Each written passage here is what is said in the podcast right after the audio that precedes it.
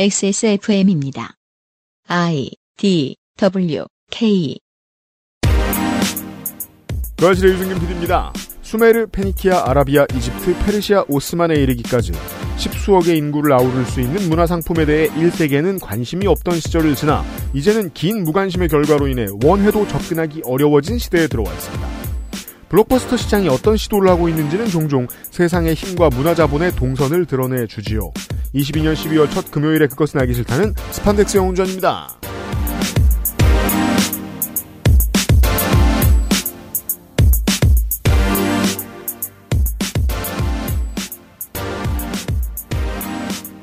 저와 윤세민 에디터가 덕질인의 칸다크 이야기를 듣고 있었습니다. 네, 안녕하십니까. 윤세민입니다. 어, 이 녹음도 미리 했던 녹음이죠. 네, 참 묘했어요. 왜요?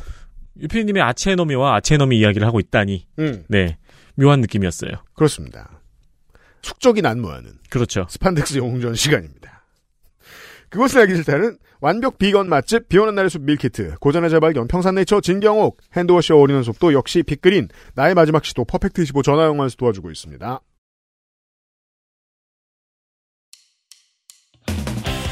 대형 쇼핑 사이트의 밀키트와 비교하시겠다고요? 아이, 액세스몰에서 비 오는 날의 숲을 만나보세요. 병풍 추출물 70%, 비오틴, 판테놀 네 가지 과일 추출물, 이 모든 걸 하나로 빅그린 시카 샴푸, Big green. 중건성용 탈모 샴푸 빅그린 시카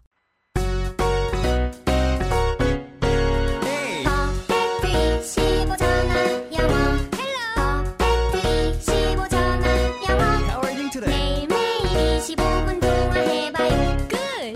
퍼펙트 25.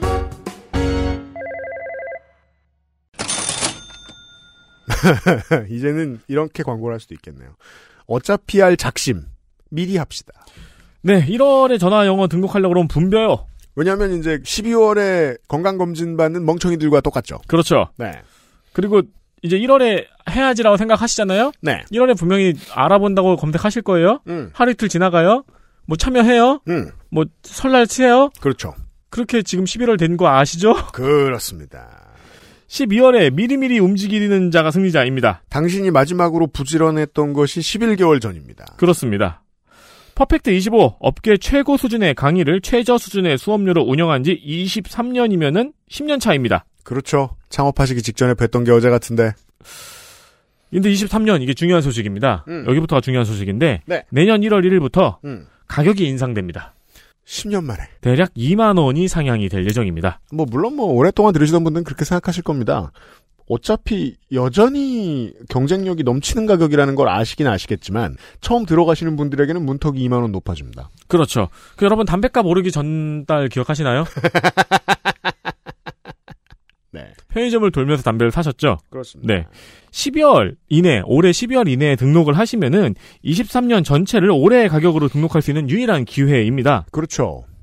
12월 26일부터는 5일간 방학이에요. 어, 퍼펙트 25는 이때 방학을 합니다. 그러니까 수업 및 고객센터가 휴무란 얘기죠. 그리고 이제 임직원 포함 모든 정규직이 관광지 가서 놉니다. 그러니까 가격이 오르기 전 네. 올해 가격으로 등록하시려면은 26일 전 네. 크리스마스 는 놀아야 되니까 24일도 놀아야 되고 23일 음. 전에 네, 등록을 하셔야지 올해의 가격으로 등록하실 수 있습니다. 작심을 일찍 하시면 싸게 합니다. 네 그렇습니다. 놓치면 올라요. 업체에서 홍보하고 있는 자료는 별로 없는데 퍼펙트 25 같은 경우에 네. 다른 업체에 비해서 음. 후기는 상당히 많아요. 어, 마치 그 호텔 고르실 때처럼 차고 넘치는 후기들을 확인하시면 그렇습니다. 저희 방송 안 듣는 후기들 네. 저희 방송이 뭔지 모르는 분들도 퍼펙트 25 후기는 여기저기 많이 남겨놓았습니다. 참고하시길 바랍니다. 네. 그런데 퍼펙트 25 사장님이 돈을 안 쓰시기 때문에 어, 내돈 내산 후기입니다. 그렇습니다. 나는 언제 하지?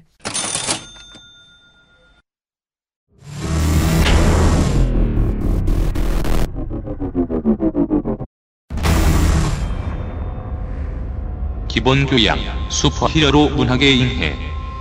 스판덱스 영웅전.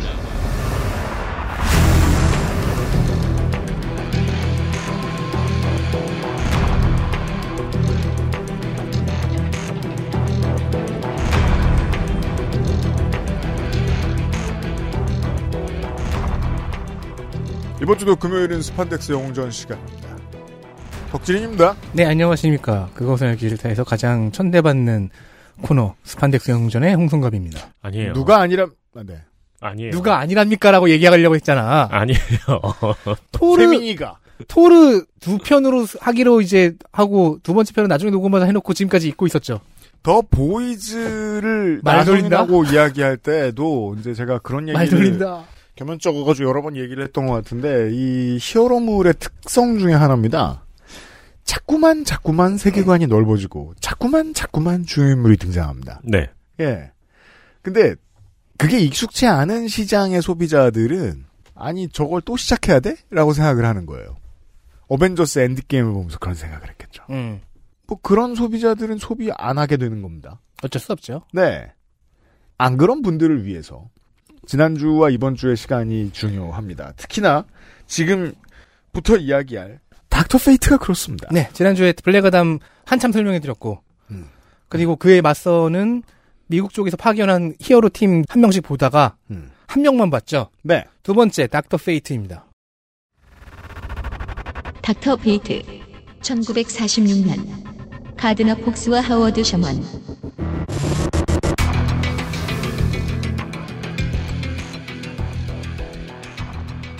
되게 슬프더라고요. 왜요? 007이 너무 늙었어요. 007은 다들 늙고 죽게 되어 있습니다. 아, 근데 어, 저렇게 시간이 많이 흘렀다고 싶더라고요. 음, 007 관련 인물들을 보고 있으면 다 그런 생각이 음. 들죠.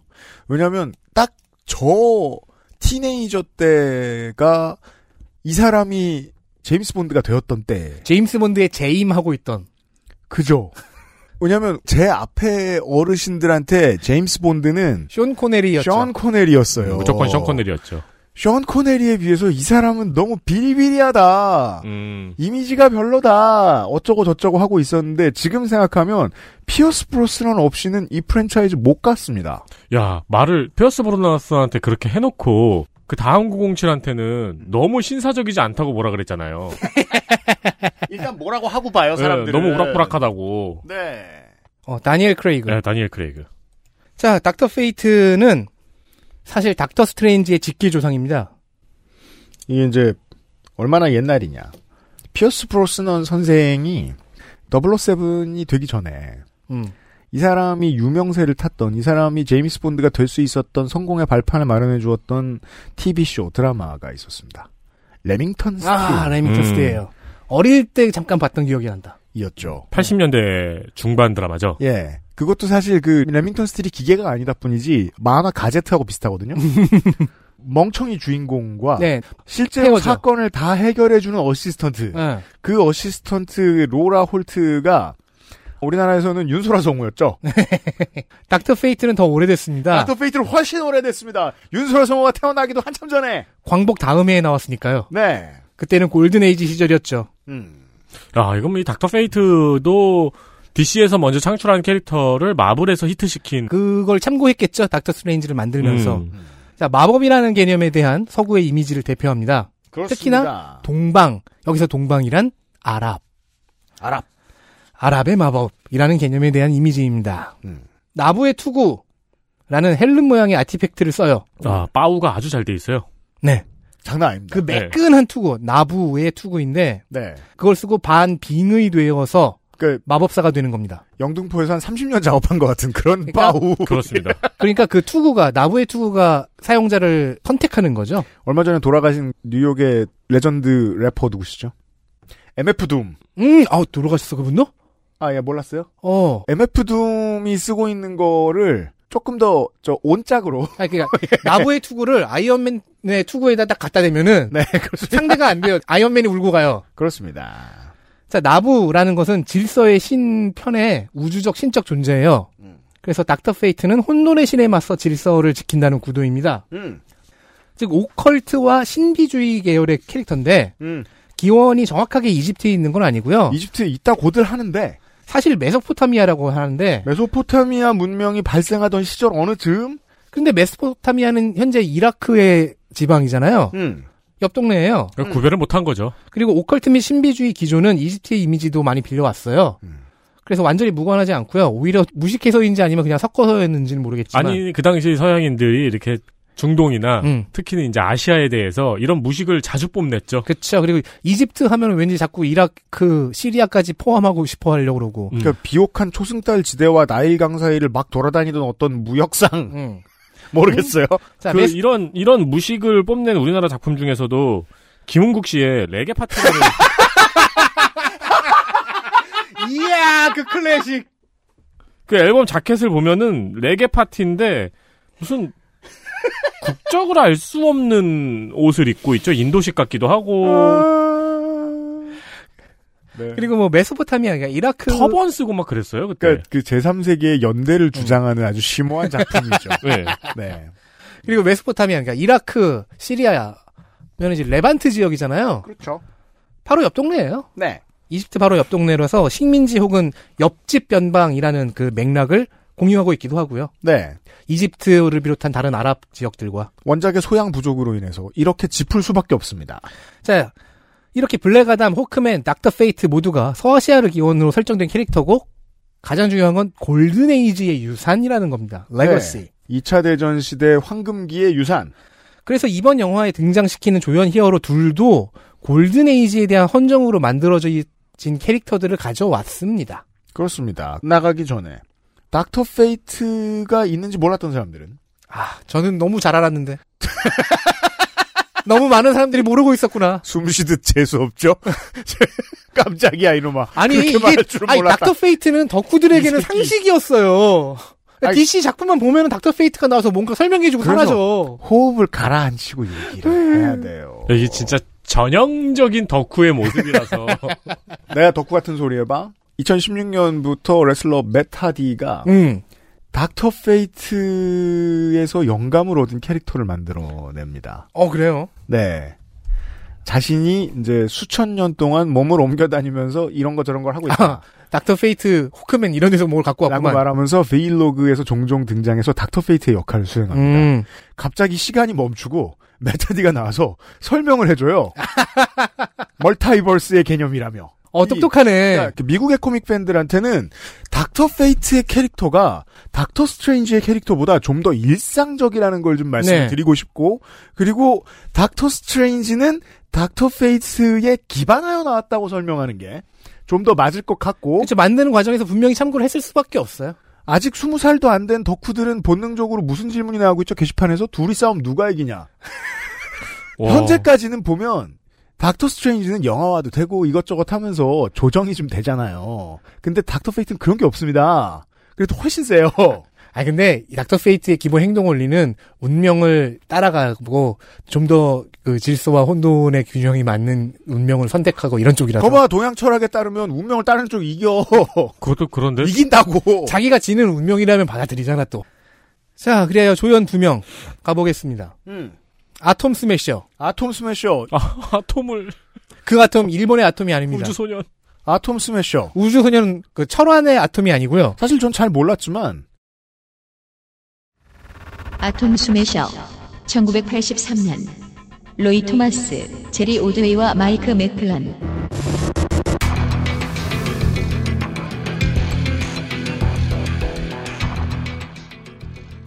이걸 정말로 영화에 쓸 생각을 하다니 음. 감히 자 DC에는요 앤트맨의 직계조상인 아톰이라는 히어로가 있습니다. 아 그렇죠 와, 직계 조상입니다. 앤트맨도 따라한 거구나. 네. 그 마블은 여러모로 다 후속작들을 가지고, 그러니까 레퍼런스들을 가지고 만들어놓은 후배들입니다. 마블이 먼저 시도한 건 그렇게 많지는 않아요. 있긴 있는데. 음. 자, 아톰 또한 골든 에이지 버전과 실버 에이지 버전이 다른데 이번에는 실버 에이지 버전 얘기 안 할게요. 음. 자, 영화에서는 골든 에이지 버전인 알프렛의 조카인 것으로 설정이 되었습니다. 음. 그리고 말 안 한다고 했지만 TMI 하나 살짝. 음. 실버 에이지 버전의 아톰 중에서 2대가 있어요. 한국계 중국인이거든요. 음. 근데 그 캐릭터가 저스티스 리그 영화의 잭 스나이더 버전의 조연으로 나왔더라고요. 아무튼 그 한국계 배우가 연기했던데. 저스티스 리그에 나와요. 예. 음. 그러니까 잭 스나이더 컷으로 스나이더 컷에서. 음. 자, 아무튼 아톰 스매셔는 골든 에이지 아톰 알프렛 캐릭터에 대한 헌정 또는 또는 모방으로 만들어졌습니다. 음. 원전에서도요. 네. 원전에서는 이제 음. 알프렛에게는 대자, 그 가톨릭에서 갓선 관계예요. 그리고 생물학적으로는 할아버지가 골든에이지 시절 빌런 캐릭터였던 사이클로트론이라는 캐릭터입니다. 사이클로트론. 그래서 할아버지와 대부의 능력을 살짝 다르게 이어받아서 대형화만 가능한 그런 능력입니다. 그죠? 근데 이렇게 만들었다는 건 83년에 음. 이 캐릭터가 나올 때 사이클로트론과 알프렛 아톰에게 이렇게 헌정하는 느낌으로 만들어진 거예요. 미니 푸들과 음. 스탠다드 푸들이 이제 같은 조상에게서 나온 거. 그 자기 대부는 커지기도 하고 작아지기도 하고 제가 이걸 왜 말씀드리냐. 그런데 자기는 커지기만 하고 물론 원전만큼은 못 된다. 생각해보면 앤트맨과 와스프도 뭐 별로 말은 안 됩니다.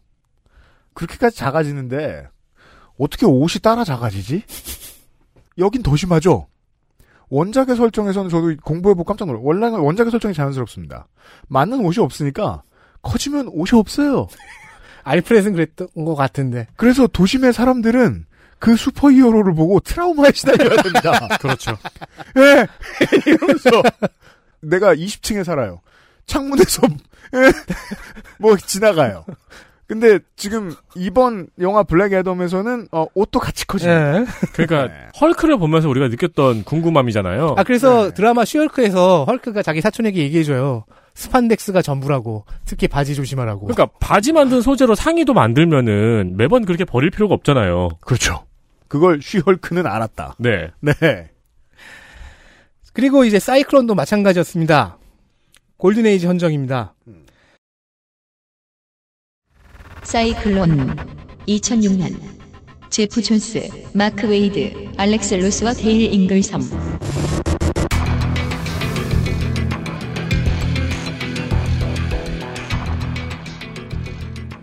골든에이지 당시에 레드 토네이도라는 캐릭터가 있었어요. 음. DC의 간판 그림 작가 중 한 명이었던 쉘든 메이어가 만들었는데 할머니예요. 음. 할머니. 마 네. 헝클이라는 이 할머니는 맛이 같네. 음, 헝클 씨 집안이에요? 아들이 그린랜턴을 좋아하는 걸 보고 스스로 뉴욕의 자경단이 되어서 음. 레드 토네이도라는 이름을 씁니다. 초능력은 딱히 없고 그냥 힘이 센 할머니일 뿐입니다. 아 그- 진짜요? 이런 동네 사람은 미국에 있겠죠, 실제로. 그리고 지금 마 헝클로 검색해서 거기 위키백과 들어가 보시면은 능력에 요리를 잘한다는 부분이 있습니다. 그 왠지 그 손자는 그렇게 말았을 것 같아. 할머니 그거 아니야. 처음에는 까메오 개그 캐릭터처럼 나왔는데 컬트적 인기가 생겨서 그렇죠. 정식 히어로가 됐습니다. 1939년에 처음 나왔다고요. 네. 그러니까 슈퍼맨, 배트맨 보고 웃기니까 따라해 본 건데 그냥 보통 할머니인데. 예. 네. 스토리가 진행되다 보니까 아들의, 딸의, 사위의 은근히 히어로 패밀리가 됩니다. 알고 보니 유전자가. 음. 자, 골든에이지가 막을 내리고 레드 토네이도 마 헝클의 이야기는 사라졌는데요. 음. 완전히 잊혀졌어요. 네. 근데 가드너 폭스가 실버 에이지에서 붉은색의 안드로이드 슈퍼 히어로를 만들고 인조인간을 하나 만들고 그 이름을 레드 토네이도로 하면서 음. 진짜로 완전히 잊혀졌어요. 네. 그리고 이제 21세기에 들어서 제프 존스가 마 헝클이라는 캐릭터가 있었다는 걸 기억을 해냅니다. 그죠. 그래서 이제 마헝클이 레드 토네이도로서 무슨 능력을 부여받은 것 같은 어떤 그런 서사 없어요. 그런 설정 없어요. 단행본의 표지를 보니까 되게 조잡해 보이죠. 레드 토네이도 할머니가 냄비를 쓰고 있어요. 어 그러네요. 초기 레드 토네이드의 코스튬은 진짜로 그 할머니 몸매에 냄비를 쓰고 있는 코스튬이네요. 그러니까 건강한 할머니의 외형에 냄비를 쓰고 있는데 그래서 마치 그 그런데 깽단을 때려잡아요. 이것도 힘이 세서. 옛날 옛날 그 문화 상품이죠. 시간 탐험대의 돈데크만처럼 어 그렇죠. 네. 자, 제프 존스가 이 마 헝클이라는 캐릭터를 기억해내고 리스펙의 의미로 사이클론 캐릭터를 만든 겁니다. 음. 마 헝클의 손녀 맥신 헝클. 음, 마에서 맥신이 왔겠죠? 음. 맥신이 바람을 조종하는 슈퍼 그 능력을 갖고 슈퍼히어로로 데뷔한 겁니다. 설정이 그렇게 복잡하지 않고 네, 이 바람돌이들이 그냥 몇 뭐- 있죠. 실험에 의해서인가 뭐 아니면 유전인가 뭐 그 아무튼 설정도 중요하지 않은 채로 그냥 음. 헌정의 의미로 만들어집니다. 일반인 할머니의 손녀입니다. 근데 그러니까 레드 토네이도라는 이름을 그놈의 안드로이드가 가져간 지가 벌써 50년이에요. 네, 레드 토네이도는 기계죠. 그래서 이름을 사이클론으로 바꾼 거고요. 그렇습니다. 그래서 이제 로봇 청소기 같은 이름이 됩니다. 영화 원작에서 이들이 지금 팀을 하고 있죠. 할머니와 아니 그 할머니 말고 그럼. 아 물론 할머니도 옛날에 방에서 전성기 미안해요. 때는 네. 이 팀에 있었어요. 음. 저스티스 소사이어티 음. 오브 아메리카 자, 이들이 누구냐? JSA 네. 저스티스 소사이어티와 비무장 구역이 아닙니다. 이 역시 저스티스 리그나 음, 어벤져스의 모태입니다. 그렇습니다. 그러니까 야, 그 옛날- 이것도 따라한 거구나. 그 옛날 아, 마- 왜냐면 해보면 하고 싶을 거 아니에요. 음. 별 대단한 아이디어도 아니고. 저스티스 소사이어티에서 저스티스 리그 아이디어가 나왔고 거기서 어벤져스와 판타스틱 4라는 아이디어가 나왔어요. 음. 자, JSA는 뭐 그 옛날 개괄 시간과 어벤져스 시간에 설명을 했던 DC에서 만들었던 최초의 슈퍼히어로 팀 중 하나입니다. 네. 골든에이지 시절에 나온 최초의 크로스오버 팀이니까 음. 닥터 그 당시에 있었던 닥터 페이트, 호크맨, 호크걸, 마 헝클 같은 캐릭터들이 이 팀에 있었죠. 음. 저스티스 리그가 DC의 메인 슈퍼히어로 팀이 된 현대에 와서도 JSA는 자주 또 등장을 합니다. 음. 골든에이지에 대한 존중 음, 혹은 레트로 컬렉션 음. 그런 성격을 담아서 계속 유지를 시킵니다. 그 아. 원작이 돌아온 거예요? 네. 아마 한, 지금도 아마 나올 때가 되기도 한 것 같은데, 한 10년, 20년 더 지나면은, 그, 우리 세대한테는 음. 클래식 대전 격투 게임을 오마주한 작품들이 또 나오겠죠, 이런 식으로. 그렇죠. 그렇죠. 네. 왜냐면 철권이 시대가 바뀌면서 계속 캐릭터들의 코스튬이 바뀌잖아요. 네. 근데 그게 원래 나와 있던 스토리에 대한 변형 혹은 원래 나와 있던 스토리에서 빼먹은 것들을 계속 반복하는 거잖아요. 네네. 알고 보면 세계관 우려먹기잖아요. 세계관을 80년 전 걸 우려먹는 거라면 봐줄만 하죠. 음. 저는 그렇게 생각해요. 음. 네. 작중에서는 주로 저스티스 리그가 1군이고 그렇죠. 거의 뭐 지구급의 음. 일을 해- 해결하는 1군이면 JSA는 2군 혹은 미국 정부가 이용하는 음. 미국 정부가 연락을 하는 음. 히어로 팀입니다. 왜냐면 저스티스 소사이어티 오브 아메리카잖아요. 네. 물론 그 이름도 안 쓰려고 했습니다. 뒤에 오브 아메리카를 빼려고 애쓰죠. 정부의 개. 근데 사실은 비슷해요. 닥터 페이트 때문에 제일 센데 전 그렇게 생각합니다. 심지어 블랙아담도 착한 시절에는 좀 JSA에 소속된 적도 있을 정도예요. 음. 네. 그건 뭐 남의 나라니까. 야, 뭐 잠깐이죠. 뭐 칸다크를 독재자한테 해방하는데 성공했으면 음. 좀 이제 좀 유해질 때도 되고 그런 그런 시점일 테니까. 원래 그리고 모든 나라의 독재자는 미국에 협력해요. 그럼요. 아무튼 블랙아담 영화와 블랙아담의 원전 스토리는 그 세계관은 수리남에서 보실 수 있어요. 이집트와 그리고 골든에이지 시절의 화려한 색채를 시각적 특징으로 내세우고 있습니다. 그렇죠. 여기에 이제 현대에 와서 발전된 식민주의 특성의 서사가 제프 존스에 의해서 들어가면서 음. 블랙아담은 탈식민을 얘기해요.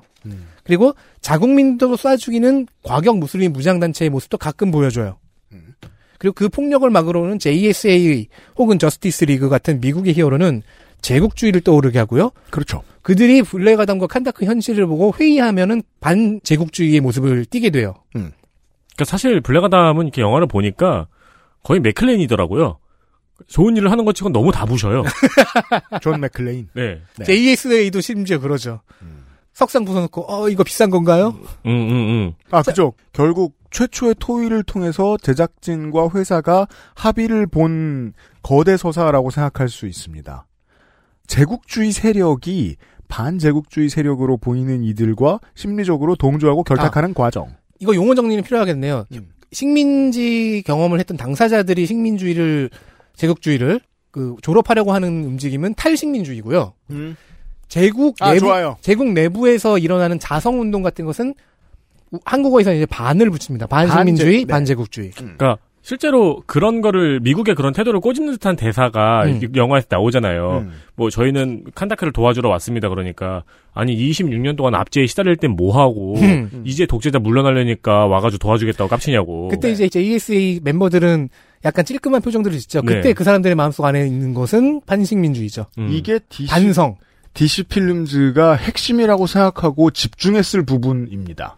네. 뭐라도 하나 변화적인 서사가 필요하단 말이죠. 그래서 이걸 집어넣은 거죠. 네. 하지만 배우도 감독도 뭔가 혁신적인 메시지에는 어울리는 사람들은 아니었기 때문에 아깝습니다. 어, 영화를 보고 나온 사람들은 그런 메시지는 기억나지 않습니다. 맞아요. 하지만 네. 잘 보면 다 보여요. 네. 참고로 이 감독님 이분은 이제 유명한 걸로 따지면 리암 니슨 선생을 존 맥클레인으로 만들어 놓은 영화 시리즈로 테- 성공하신 분이죠. 테이큰? 테이큰 빼고 컴퓨터 음. 음, 음. 맞아요, 네. 맞아요. 감독이 자움 콜레세라 네. 그리고 최근에 스페인 사람이죠. 네 최근에는 드웨인 존슨과 작품을 했었고요. 뭐 그렇게 나쁘게 만들지 않았는데 아니, 아무튼 그 액션 감독님이에요. 그런 공간으로서 쓰인 것이 칸다크입니다. 음. XSFM입니다.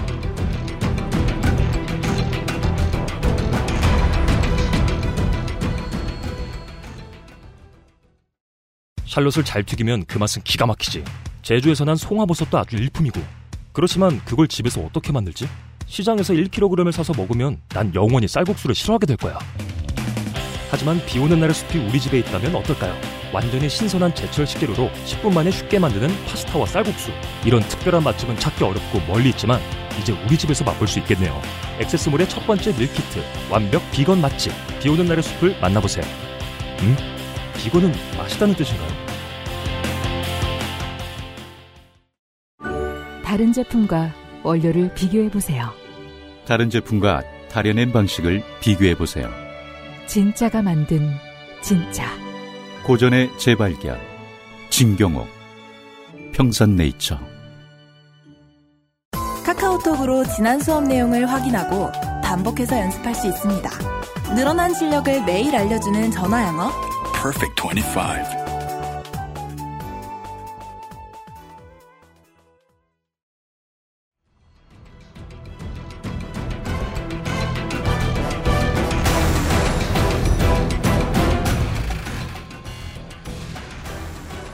아 칸다크 얘기로 네, 다시 돌아갑시다. 예, 탈식민주의가 싹트고 그리고 미국인들이 가서 반식민주의를 한 번쯤 생각하게 만드는. 음. 그리고 칸다크는 지난주에 말했듯이 이집트이기도 하죠. 네. 과거와 현재의 이집트에 대한 이해를 골자로 하는 학문, 이집트학이라고 부릅니다. 아 네. 뭐 같은 방식으로 한국의 과거 및 현재를 연구하는 학문은 한국학이죠. 음. 홍소라 박사는 힘내기를 어, 홍 박사는 우리와 다르게 힘이 넘쳐요.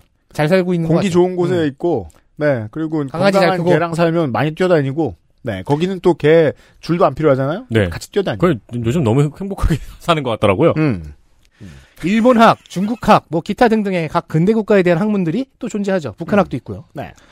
그리고 22라는 숫자는 이집트학에서 중요한 모양입니다. 와 우리나라보다 그니까요. 1822년 음. 프랑스인 샹폴리옹이 나일강 삼각주 알렉산드리아 근방에서 나폴레옹이 발견해 가려져온 로제타석을 해독해냈습니다. 로제타석. 거기에 적힌 고대 이집트 역사와 문화에 대한 정보가 해독이 되면서 첫 번째 이집트학이 출발했습니다. 음. 프랑스를 필두로 하여 영국이 뒤를 잇고 독일이 뒤따르면서 유럽의 사학자들이 이집트에 가서 발굴을 한답시고 이- 여기저기 다 뒤집어 엎으면서 이집트학을 만들어냈습니다. 그러군요. 그러니까 본래 한국학인이 미국학인이 하는 국가대상 학문은 음. 해당 국민들 자신의 해석이 일단 먼저 중심에 들어가고 네. 외부의 시선에서 그 중심을 비평하면서 형성이 돼요. 그렇죠. 근데 이집트학은 정반대로 형성됐습니다. 아, 제국에서 온 흰손들이 와가지고, 음. 이거 이렇게만 안 하고 먼저 토대를 세워놓고, 그 다음에 당사자들의 의견이- 당사자들은 그 과정에서 소외되어 있고, 네. 프랑스, 영국, 독일이라는 외부자가 주도했고 이집트인 자신의 발견과 해석은 시간이 아주 한참 지난 후에 들어가기 시작했습니다. 그 사이 문화재는 다 뺏겼고 그렇죠. 사실 일본학 또한 비, 비슷한 길을 걸을 뻔했어요. 음. 2차 대전을 겪은 다음에 미국이 일본이라는 이상한 나라를 이해할 필요성이 생겼잖아요. 그럼요. 그래서 루스 베네딕트의 연구 저작인 국화와 꽃으로 이어졌는데 음. 하지만 이집트는 일본처럼 일본은 이후 경제 성장을 이루면서 자기 일본학의 중심을 가져올 수 있었는데 그런 계기가 이집트에는 없었습니다. 국화와 칼 아니니? 아 국화와 칼, 국화와 꽃이라니 네. 음. 무슨 헛소리를 하고 있었습니까? 국화로 쑤셔불라. 죄송합니다. 국화가 꽃이라길래 저는 되게 이상한 제목이다. 이게 큰 큰그 그러면은- 벤다이어그램 안에 작은 벤다이어그램이 들어가 있구나. 그러면 국화로 국화에 찔려 죽으면 나는 앞으로 계속해서 이거- 환생하는 거야? 시바와 개 이런 거잖아요. 그렇죠. 성가비와 덕후. 굳이 말할 필요 없는 난 네. 죽어도 덕후로 환생할 것 같고. 서울역과 역. 그래서 이집트학을 하다 보니까 이런 이집트 현실에 마음이 아파지는 반식민주의자도 나오잖아요. 네. 프랑스와 마리에트라는 사람은 음. 이집트 총독인 사이드 파샤를 강력 규탄하기도 했습니다. 왜요? 야 오벨리스크니 소형 무덤이니 하는 유적을 선물 삼아서 강대국들에게 퍼주지 말라. 그러니까 저는 그러니까 뭐, 오벨리스크나 작은 무덤 같은 거는 그냥 들어서 강대국에다 선물해줬어요. 음. 저는 어 이거 나쁜 성격인데 어 제국에서 와서 이런 바른 소리 하는 사람 100, 100명에 한 명씩 나오거든요. 음. 네. 자연스럽게. 이런 사람들 제일 싫어요. 왜 반성을 해서 반신제국주의를 하시는 용감하신 분들인데 최악의 말리는 신우이라고 아니, 생각해요. 한국 독립운동에 가담했던 일본인들도 있잖아. 그 블랙 아담 같은 마인드죠, 저는. 그렇죠. 네. 저 놈들도 똑같은 놈들. 음. 프랑스와 마리에트는 직접 이집트의 문화재를 보호하려고 나서면서 네. 모국 프랑스와도 갈등을 빚고 음. 한편 이집트의 사학도들이 문화재 침탈을 방어할 수 있는 교육도 해주고요. 그렇죠. 이런 걸 흑해쳐 서둘렀겠죠. 이런 19세기가 지나서 1922년 음. 투투 네. 하워드 카터가 투탕카멘 영묘를 발굴했습니다. 아, 이때부터 이제 수많은 저주가. 예. 네, 다 죽었죠. 그리고 환생하나?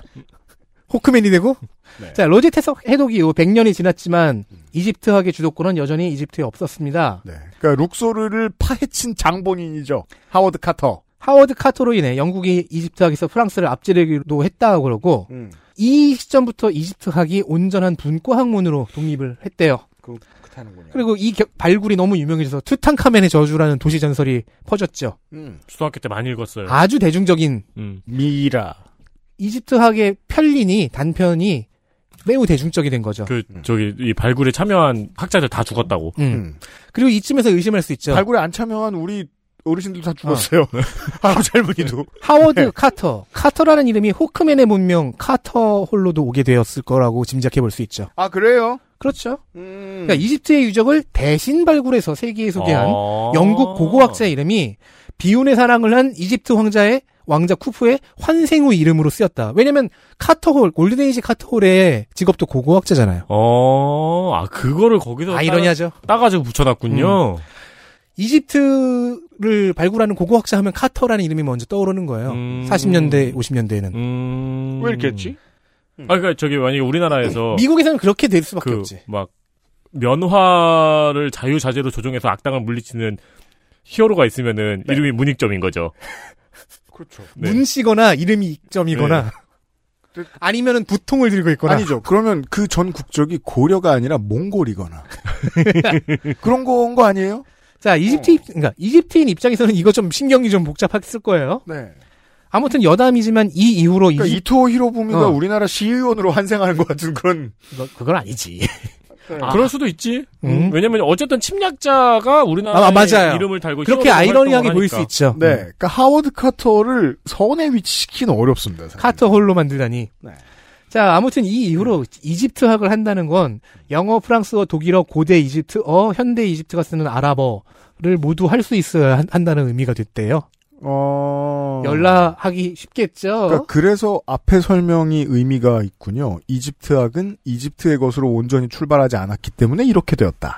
그래서 한국에는 무려 두 명이나 이집트학 박사가 있답니다. 그 뭐, 저, 피어 리뷰를 서로 해줬나요? 그 네, 엄청 박사 넣은 어떻게 땄어? 네. 아, 외국에서 땄겠구나. 자, 투탕카멘 영묘 이후 다시 100년이 지났습니다. 그러네요. 2022년 네. 어? 음. 블랙 아담이 개봉했습니다. 아, 거기다 갖다 붙이는 거예요? 네, 저는 여기에 의미를 너무 두고 싶습니다.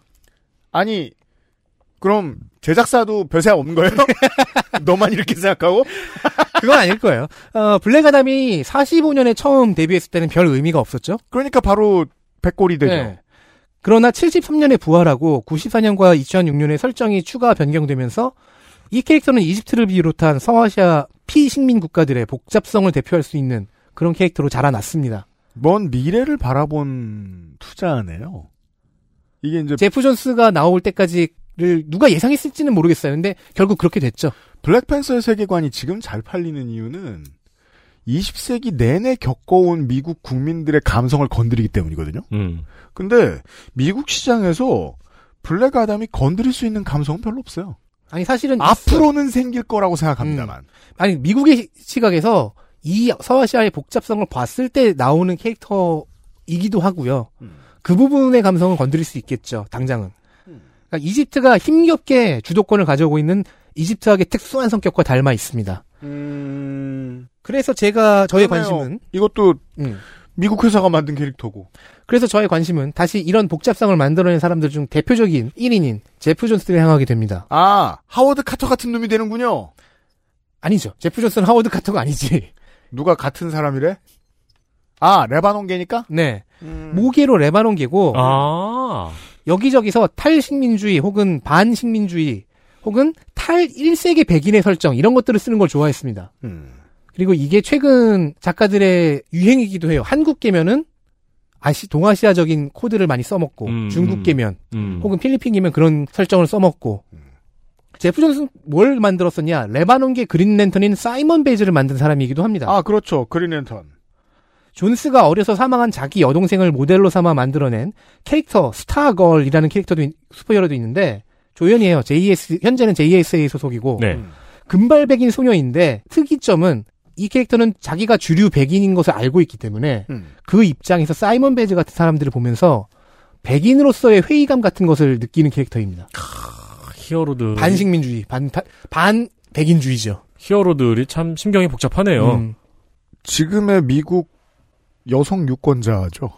그게. 네. 이 흥미로운- 그나마 트럼프로부터 그러니까 미국이 트럼프에게 넘어가는 제가- 것을 막아주고 있는 제가 인상적으로 봤던 장면이 그 장면이에요. 어떤 환상 속에서 사이먼 베즈가 자기가 도우려고 했던 사람들에게 테러리스트 아니냐고 의심받고 욕먹는 장면들을 보면서 스타걸은 나는 백인이고 금발이고 예뻐서 저런 경험을 겪지 못했네. 음. 라고 깨닫는 장면들.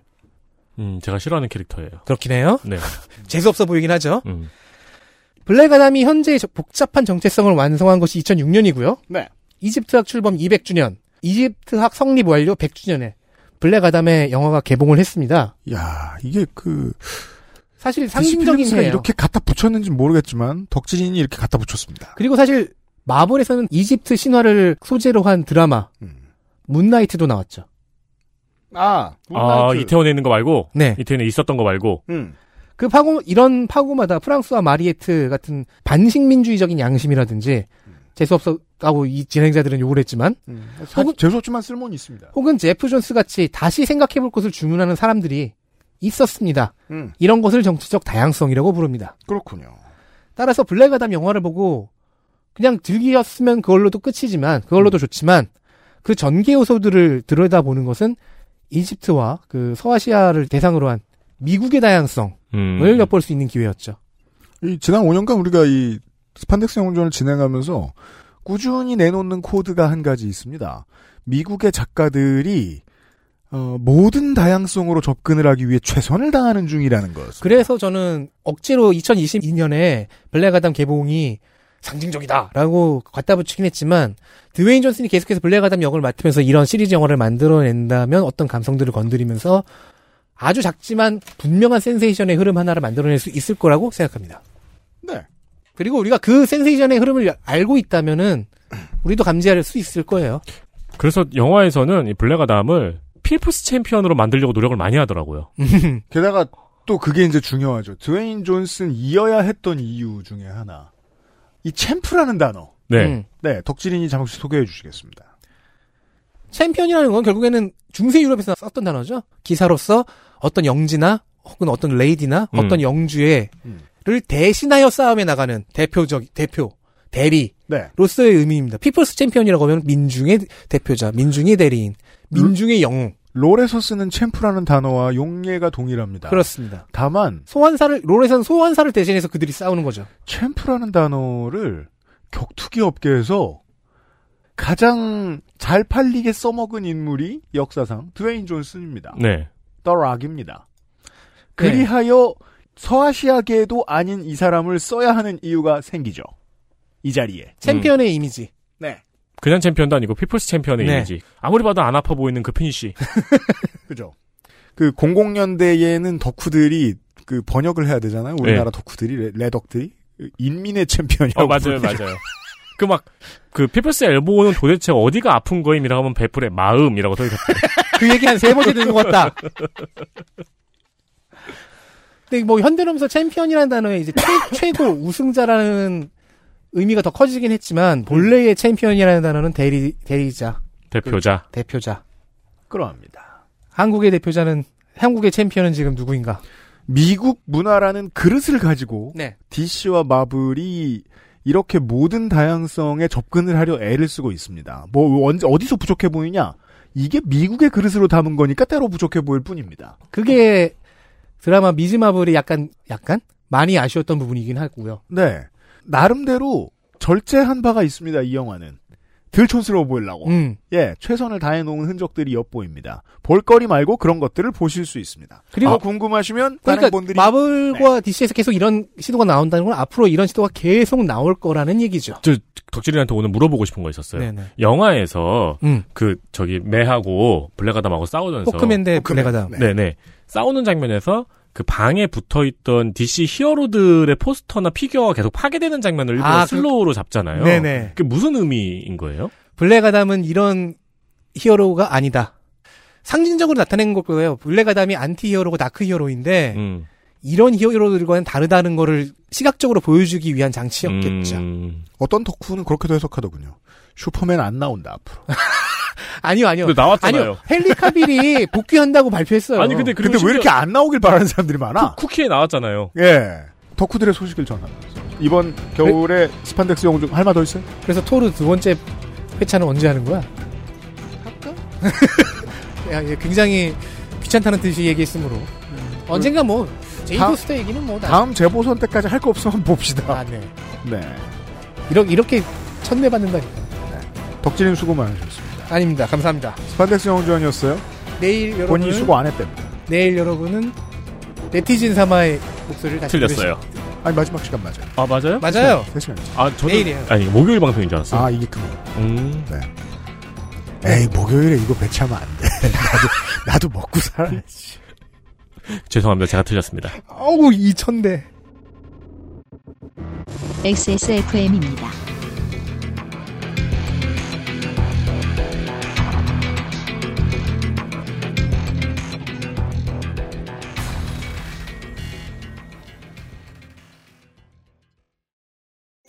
두피가 건조하고 간지럽다면 트러블이 생기고 심지어 비듬까지 아직 빅그린 안 써보셨나요?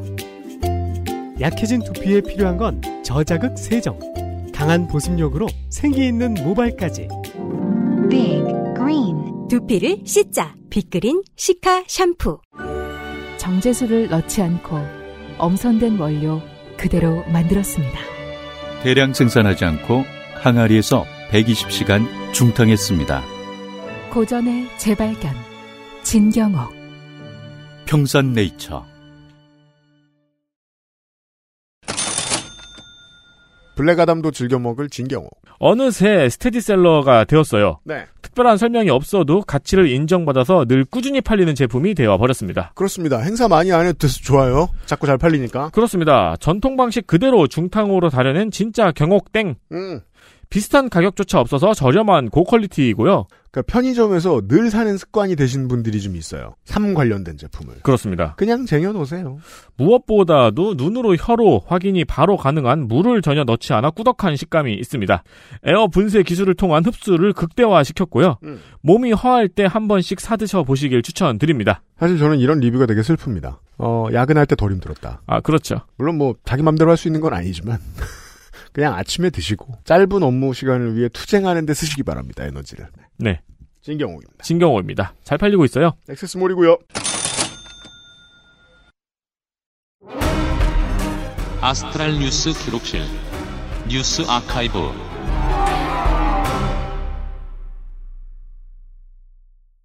그냥 청취자 여러분들이 궁금해하실 만한 이야기를 뉴스 아카이브에서 정리해보았습니다. 이거 나중에 헬마우스가 저, 저 몇 주 뒤에 줄줄 할 줄 알았더니, 일단 저희가 미리 해봅시다.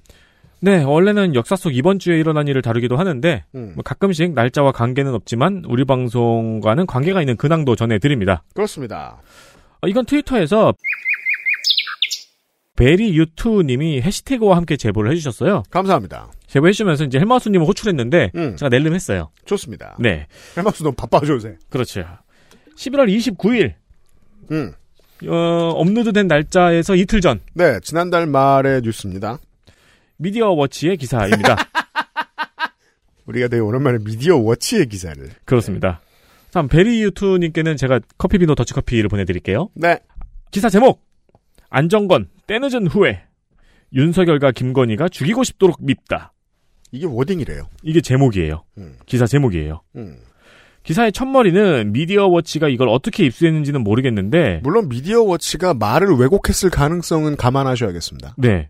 안정건이 최근 지지층에게 보낸 편지에서 윤석열과 김건희가 죽이고 싶을 정도로 밉다고 하고 하루에도 몇 번씩 벽을 쳐대며 죽고 싶다고 신세한탄을 했다고 전하고 있습니다. 그렇대요.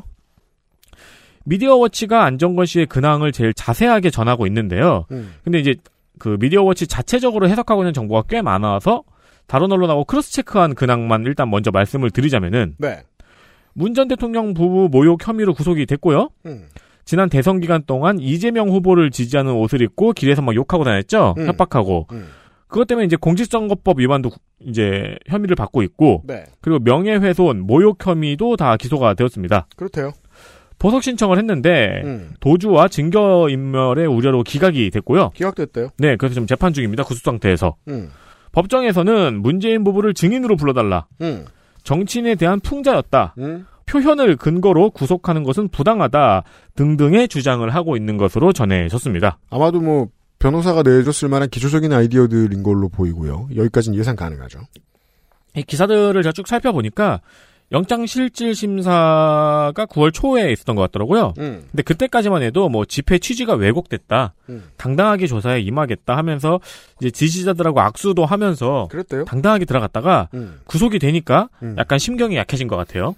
그죠. 이게 우리가 이제 뉴스를 볼 때 어, 이건 안정권 씨이기 때문에 하는 얘기가 아니라 뉴스만 읽는 사람들은 저- 심리 밖에서 읽는 사람들은 상상할 수 없는 게 어, 입건됐을 때 구속됐을 때 경찰에서 조사받을 때 검찰에서 조사받았을 때 또 구속됐을 때 그리고 재판받을 때 사람이 얼마나 큰 압박감에 시달리는가 얼마나 큰 고통에 시달리는가는 바깥에 있는 사람들이 알 수가 없어요. 그렇죠. 네. 다시 미디어워치로 돌아와 보겠습니다. 음. 미디어워치에 의하면은 안정권은 현재 변희재 미디어워치 대표, 음. 닉네임 벌레소년, 음. 세월호 유족들, 여성 언론인 나다은, 음. 그리고 이제 여기 이유진 등 10명에 의해 피소가 되었고요. 아 그래요? 네. 본인이 고용했던 직원한테도 이 고용했던 직원이 폭로한 거 미디어워치 막 올라가 있더라고요. 음. 근데 자세히 안 팠어요. 음. 네. 그리고 이제 실제 기소가 이루어져서 현재 15건 이상의 재판을 받고 있다고 해요. 음, 사건이 합쳐지지 않았다면 재판 받으러 다니는 것만으로도 아주 힘들겠네요. 네, 미디어워치에 의하면은 하나에 1년씩 15년의 중형이 예상되고요. 이건 뭐 다 믿을 순 없고요. 재판 결과에 따른 추가 기소가 이뤄지면 최소 20년 이상이 선고될 수 있다고 전하고 있습니다. 아, 이제 그 고소한 사람의 그 위시리스트가 어, 그렇죠. 전달된 것 같고요. 거기에 가깝죠. 네. 음, 대단하네요. 참고로 이 기소 전부터 변희재 대표와 안정권은 사이가 안 좋았어요. 그래, 그래요. 음. 네, 우리가 그 헬마우스 시간에 안정권 씨 허위 학력 경력 얘기했었잖아요. 음. 그거를 변희재 씨가 평, 폭로하면서 네. 싸웠어요. 음, 그러니까 가짜 뉴스와 더러운 어휘로 싸우는 것으로 말할 것 같으면은 훨씬 선배잖아요, 변희재 씨가. 네. 선배하고 싸웠습니다. 똑같은 거 하는 선배하고. 기사에서 변희재 미디어워치 대표 고문은 음, 대표 고문이구나. 안정권은 자신을 파멸로 이끈 정규재 등 보수 원로 음. 토사구팽시킨 윤석열에 대한 옥중 전쟁을 선포해야 된다. 음. 요즘엔 견사구팽이라고 하던데. 음. 그래야 윤석열 조기 퇴진 이후 다음 정권에서 최소한의 선처의 가능성이라도 남을 것이라고 조언을 했습니다. 네. 참 신기한 게, 이 베이제 씨는 진중권 씨의 아치에놈이잖아요? 그렇죠. 진중권의 불량하담? 음. 가만 보면 둘이 합해서 결국 조화를 이룬 하나의 역할을 하는 것 같아요. 맞습니다. 네. 우리 방송 여러 번 짚어드렸죠. 다만 이제 앞으로를 예상하면 이제는 두 사람의 아치에노미 관계도 끝났고 두 사람의 짝패 관계도 끝나갑니다. 왜냐하면 변희재 씨는 이동이 아직 안 끝났거든요. 네. 자기 이해관계에 따라. 하지만 진중권 씨는 이제 나이도 있고 커리어도 있어서 끝났어요. 음. 진중권 씨는 지금 붙은 자리에서 더 침잠할 것만 남았고 제 예상에는 그래요. 더 다이나믹한 움직임을 보여줄 가능성은 이젠 없거든요. 예, 이제 두 사람은 각자의 길을 가다가 완전히 같은 위치에서 한 번쯤 더 한 10년 내로 만날 가능성은 있고요.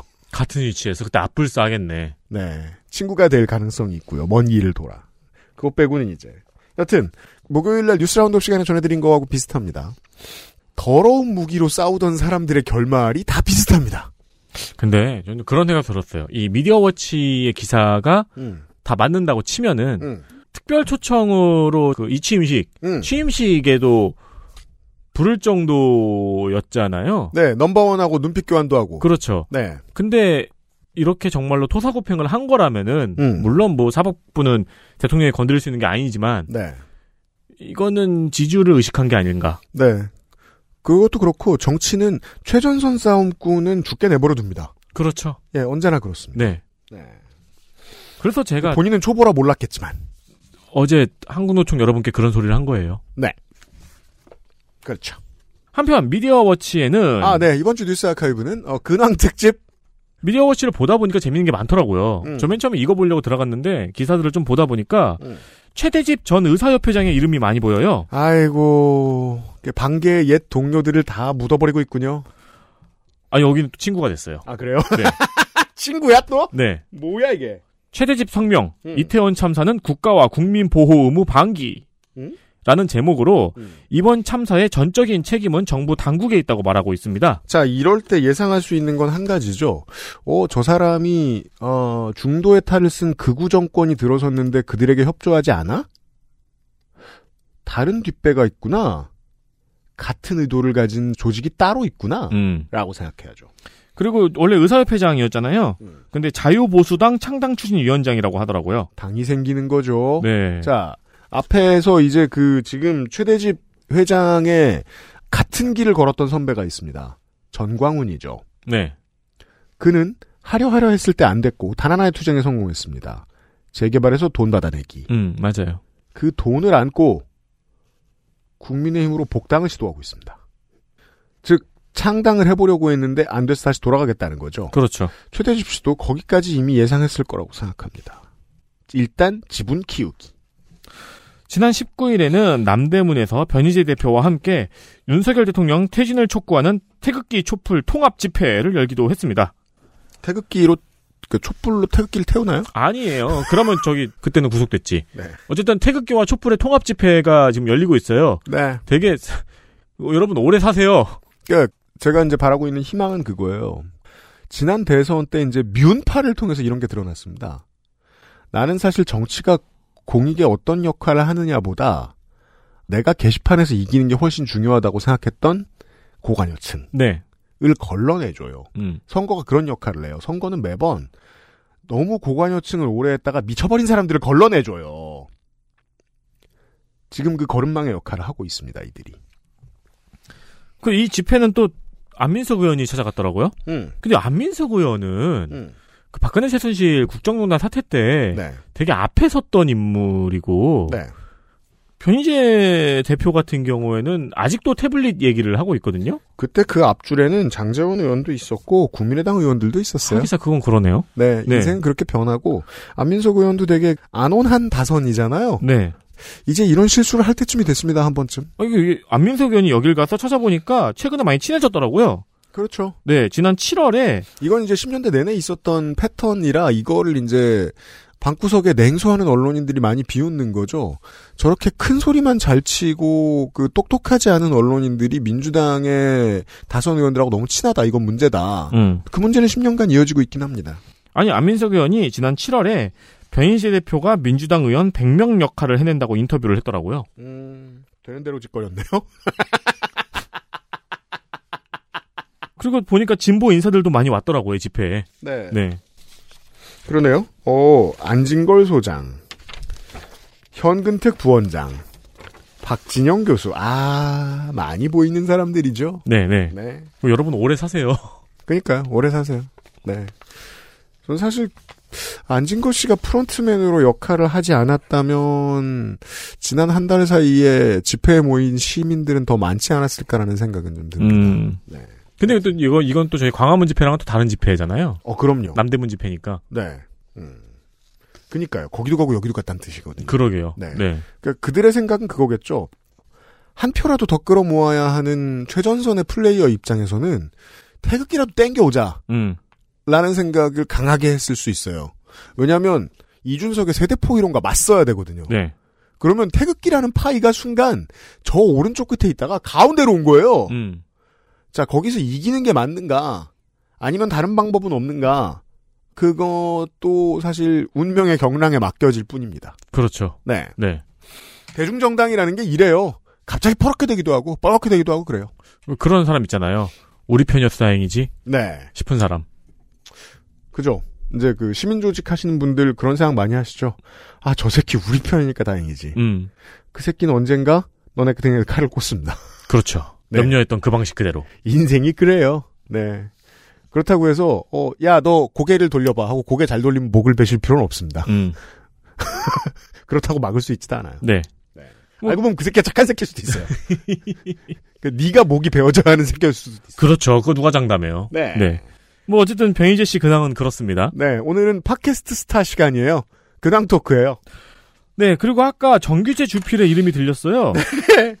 미디어워치에 의하면은 정규재 주필이 평소 안정관 씨의 후견인이었다고 하더라고요. 네, 헬마우스가 소개해드렸죠. 최초에는 거의 그를 이제 발굴해서 키워준. 네. 네. 미디어워치가 전한 근황에 따르면은 정규재 주필은 안정권이 구속된 이후에 바로 손절을 했습니다. 런. 음, 네, 바로 손절을 했고 현재는 매일같이 이태원 희생자들과 유족을 모욕해서 음. 윤석열 측에 눈도장을 찍어서 음, 향후 YTN TBS 사장 자리를 노린다는 분석이 우세하다고 합니다. 제 기억에 정규재 음. 대표가 대선 기간 내내 윤석열 후보를 엄청나게 공격을 했단 말이에요. 그거 기억하실지 모르겠습니다. 우리 방송을 오랫동안 들으신 분들은 기억하실 겁니다. 왜냐면 어쨌든 박근혜를 잡아는 검사라고. 그렇죠. 네, 엄청 대선 기간 내내 엄청 공격하면서 뭐 홍준표 지지하고 막 그랬잖아요. 네, 그러니까 박근혜 대통령이 달성의 집으로 갔을 때 그때 아마 개심했던 인물들이 많을 거예요. 음. 어, 더 이상 이거 팔아선 안 되겠네? 그러니까요. 예. 근데 궁금해서 언제 이 사람은 입장을 바꾼 거야 찾아보니까 음. 당선과 동시에 스탠스를 바꿨네요. 그렇죠. 박자를 쿵 치며. 그렇죠. 네. 턴 페이스. 네. 하면서. 네. 그래서 뭔 말을 했어라고 찾아보니까 음, 이태원 참사에 대해서 청춘을 엔조이 하다가 죽은 거다. 음. 유가족이 우리 아이가 죽어서 신뢰를 끼쳐들어서 죄송하다고 사과해야 한다 등의 발언을 하고 앉았네요. 네. 노년을 엔조이 하는데 심지어 살아있기까지 하고요. 저는 이게 사실 정부 여당이 이 노인네가 저주를 해서 10년을 끼쳐드려 죄송하다고 사과해야 될 수준이라고 생각합니다. 음, 그렇죠. 왜요? 반대쪽 정당은 반대쪽 언더그라운드 언론인들하고 자꾸만 잘만 엮잖아요. 정규제는 반개가 책임져야 할 사회악입니다. 여튼 이렇게 근황을 전해드리면서 오늘의 그것은 알기 싫다를 마무리 짓도록 하겠습니다. 이게 참 의미가 있어요, 여러분. 그 문재인 정권 때 날고 기었던 우익들이 윤석열 정부가 들어와서 어떻게 되었는가 음, 네. 돌아보는 의미가 있어요. 음. 물론 그렇습니다. 뭐 나중에 헬마우스가 또 긴 시간 달아주기도 하겠지만 그런 얘기 많이 하죠. 그 경제지들과 보수지들이 특히 그런 얘기 많이 하죠. 외국인들이 우리나라 재정 건보에서 얼마를 받아갔다. 생략된 말은 뭐죠? 외국인들이 얼마나 내고 있다. 그렇죠. 보통은 더 많이 냅니다. 음. 왜요? 본인이 1세대 이민자죠? 그러면 다 높은 확률로 내국인들보다 직업을 가지고 있기 때문입니다. 음. 직업 가지고 있는 비율이 훨씬 높아요. 그러면 세금 내면서 보험료 다 떼어가죠. 네. 그래서 외국인들을 상대로 한 건강보험료는 전 세계 어딜 가나 보통 흑자입니다. 음. 적자 보는 분야는 어디죠? 1세대 이민자죠. 이민을 가신 분들이 우리나라에 의료 서비스가 필요할 때 돌아오시는 경우입니다. 아, 그렇죠. 우리보다 의료 서비스가 훨씬 낙후된 나라, 미국에서 오시는 분들이 더 많죠. 그쪽의 적자는 장난이 아닙니다. 결론은 뭐죠? 적자를 내든지 흑자를 보든지 차별하지 말라고요, 그걸 가지고. 아프다는 걸로 차별하고 싶은 마음 아닙니까, 심보는.